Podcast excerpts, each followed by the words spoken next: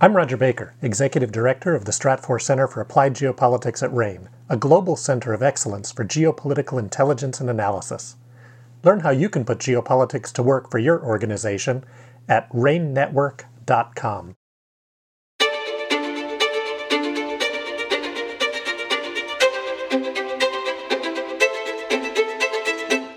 Welcome to RANE's Essential Geopolitics podcast. My name is Emma Kami, and I'll be your host today. On June 14th, the European Union passed its long awaited Artificial Intelligence Act to govern issues such as biometric data exploitation, mass surveillance, and foundational models. Meanwhile, US lawmakers are backing efforts to create a federal commission that will develop a strategy for regulating AI, the latest addition to a variety of legislative proposals which aim to tackle emerging AI technologies such as ChatGPT. RANE's cyber analyst Hayley Benedict will explain what shape such legislation is taking and what changes we can expect to see. Welcome, Hayley. Hi, glad to be here. Glad to have you. So, to start us off, uh, can you tell me a little bit about the European Union's AI Act? Yeah, so the EU's AI Act was originally introduced in April of 2020, 2021, um, and this sought to govern topics such as biometric data collection and use, uh, mass surveillance and facial recognition, and algorithmic bias. But because it was introduced in April 2021, this predated the AI chatbot boom, which uh, really kicked off in late 2022 when ChatGPT was released. Um, and this really drew the issue of AI into the public eye and prompted a whole conversation about these emerging technologies and not only how rapidly they're advancing and being developed, but also how rapidly they're just changing the way that things are being done across numerous aspects of society. And um, one of the issues with that is that it's all happening kind of a lot faster than legislation can keep up with. So, this latest draft of the EU's AI Act, which was just passed, updated the legislation to address these new and emerging technologies um, and implemented new measures to control foundational models, which would include technology like ChatGPT. Um, so, to do that, um, they created a tiered approach for AI models. So, this ranges from low and minimal risk to limited risk, high risk, and then unacceptable risk for AI practices. So, the low and minimal risk AI tools will not be regulated, while the limited risks risk ones will need to be transparent in terms of how they're operating, what they're used for, um, what their data collection practices are, and uh, things like that. Um, and then the high risk AI practices would be strictly regulated. So the EU would require a database of general purpose and high risk AI, AI systems to explain where, when, and how they're de- being deployed in the region. And then, um, so for these high risk this would include things like uh, CV scanning tools for ranking job applicants, um, which would have really specific legal requirements to avoid bias and discrimination on that front. Um, and then AI models that involve unacceptable risk would just be banned altogether. So that would be something similar to the Chinese government's social scoring, for example. Um, and then also in the EU's um, AI Act, there would be really steep non compliance penalties, and there would be the establishment of a European Artificial Intelligence Board, which would oversee the implementation of the regulation and um, ensure uniform application across the EU. And then it would also release opinions and recommendations on some of the issues that are coming up with these emerging technologies. And then it would provide guidance to the relevant national authorities. And has any similar legislation been introduced elsewhere? Yeah, so across the world, the same questions are being raised about how this technology is going to be governed. Um, so it's an issue that many different regions are trying to grapple with and feeling the effects of.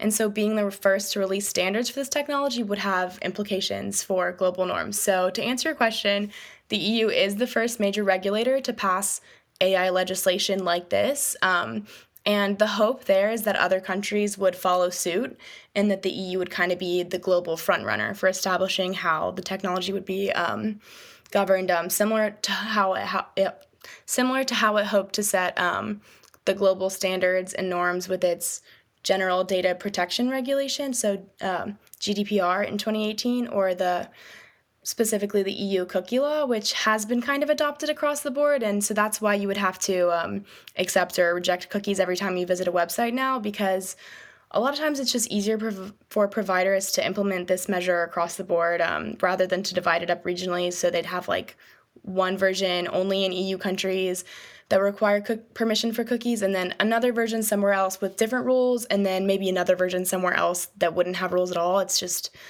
better to adopt the highest standard, which is what the EU standard is. So, in terms of artificial intelligence, this is kind of what the EU would hope for as well. They want to project these norms um, and hope to kind of determine and define AI's role in society um, and figure out to what extent AI is going to have a positive force um, in individual lives.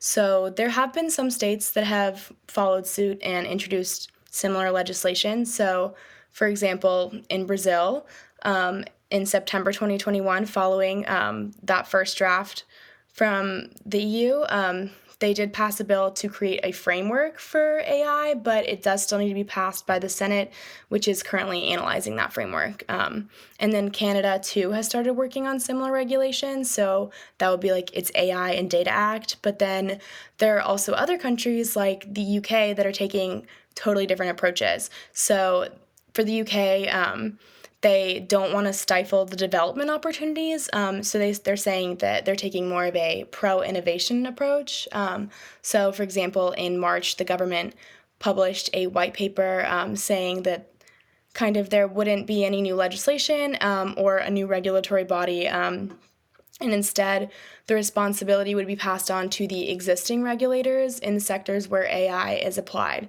So the UK really wants to make sure that there's that room for growth and it's seeing it as an opportunity that it doesn't want to miss by overregulating. And what about the United States? Uh, how is AI regulation unfolding here? Yeah, so more similar to the UK, um, but also different. Um, the US is taking a little bit more of a cautious approach than the EU. Um, really seems to be grappling with how to best evaluate the risks and benefits and then figure out a way to balance the two of those. Um, but there have been a variety of initiatives that have been introduced in the US that are seeking um, to in- introduce some regulation. So, at the federal level, the White House has issued executive orders. Um, some are des- designed to combat bias. Um, and the Biden administration is saying that they're actively working to address na- to address national security concerns.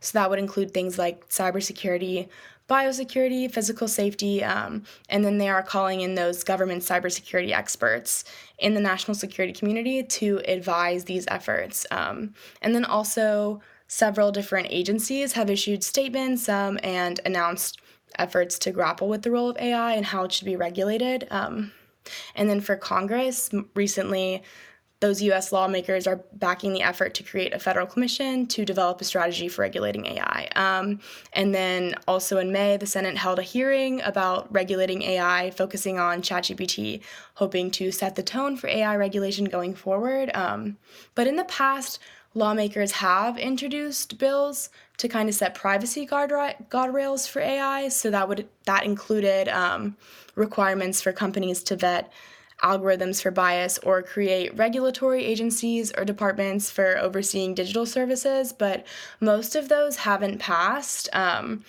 and then in the past year or so, following this AI boom, legislative efforts are kind of being reignited. Um, but Congress is taking the approach so, not one that's saying, like, we're not going to do anything because we want it to be all pro innovation, but instead they're trying to take the approach, like, we just need to get all the information. We have to be fully informed before we're going to tackle on a binding legislative effort. Um, so, it's really calling on industry experts for this for this effort. Um, so there's kind of been a wave of hearings, briefings, and meetings on um, Capitol Hill where the lawmakers have tapped into those resources with uh, academics and industry leaders, hoping to get them up to speed on all of these new AI tools. Um, but there are some issues with this approach because some people are worried that this would give the industry too much opportunity and kind of set the regulations themselves, basically, um, and there are concerns that corporate interests would prevail rather than the ethical considerations that they're supposed to be taking into account. And then there's also concerns that it might be difficult for a lot of members of Congress to have the bandwidth to dedicate a lot of time to, de- to, to developing a really in depth technical understanding of the AI tools and how they work um, in order to be able to effectively legislate. Um, so basically, in the US, we're really in the information gathering stage at the federal level. Um, but in the short run, it's more likely we're going to see kind of a patchwork set of regulation from states. So there are a handful of states that have already passed some kind of AI law. So this ranges from biases to biometric data use. Um, so, specifically in California and Connecticut, there have been bills introduced to combat algorithmic bias, um, Illinois for data privacy, and then Texas, there's been bills introduced for the creation of an AI advisory council. Um, so, that's kind of what's been happening broadly, but more pressing, I guess, in the lead up to campaigning for the 2024 presidential election. Um, this is really something that's going to kick off this summer. So the issue is becoming a little bit more dire, a little bit more urgent. So some states are pushing to regulate deepfake technology so that there's not a lot of to try and combat some of that disinformation that they're going to see in the campaign. So, so far, there have been nine US states that have enacted deepfake laws, and then four others have proposed legislation. So, generally a lot of AI regulation in the US might end up being this kind of patchwork legislation rather than the across the board federal legislative framework, at least in the short run. Um, and this is the same thing that we've seen with data privacy laws in the US, including some of those that are focusing on biometric data, which does include some aspects of AI, like facial recognition, for example. So I think that's kind of how it's going to develop well, thank you, Hayley. This is a super timely and relevant topic, and I'm sure we'll be hearing more on this as AI legislation continues to ev- develop and evolve. You can learn how geopolitical events like this could affect your business with RANE Worldview. Our flagship risk intelligence products provide clients with access to the insights and analyses they need to make more informed decisions and drive better risk management outcomes. Sign up at ranenetwork.com. That's R A N E network.com. I'm Emma Kami. Thanks for listening.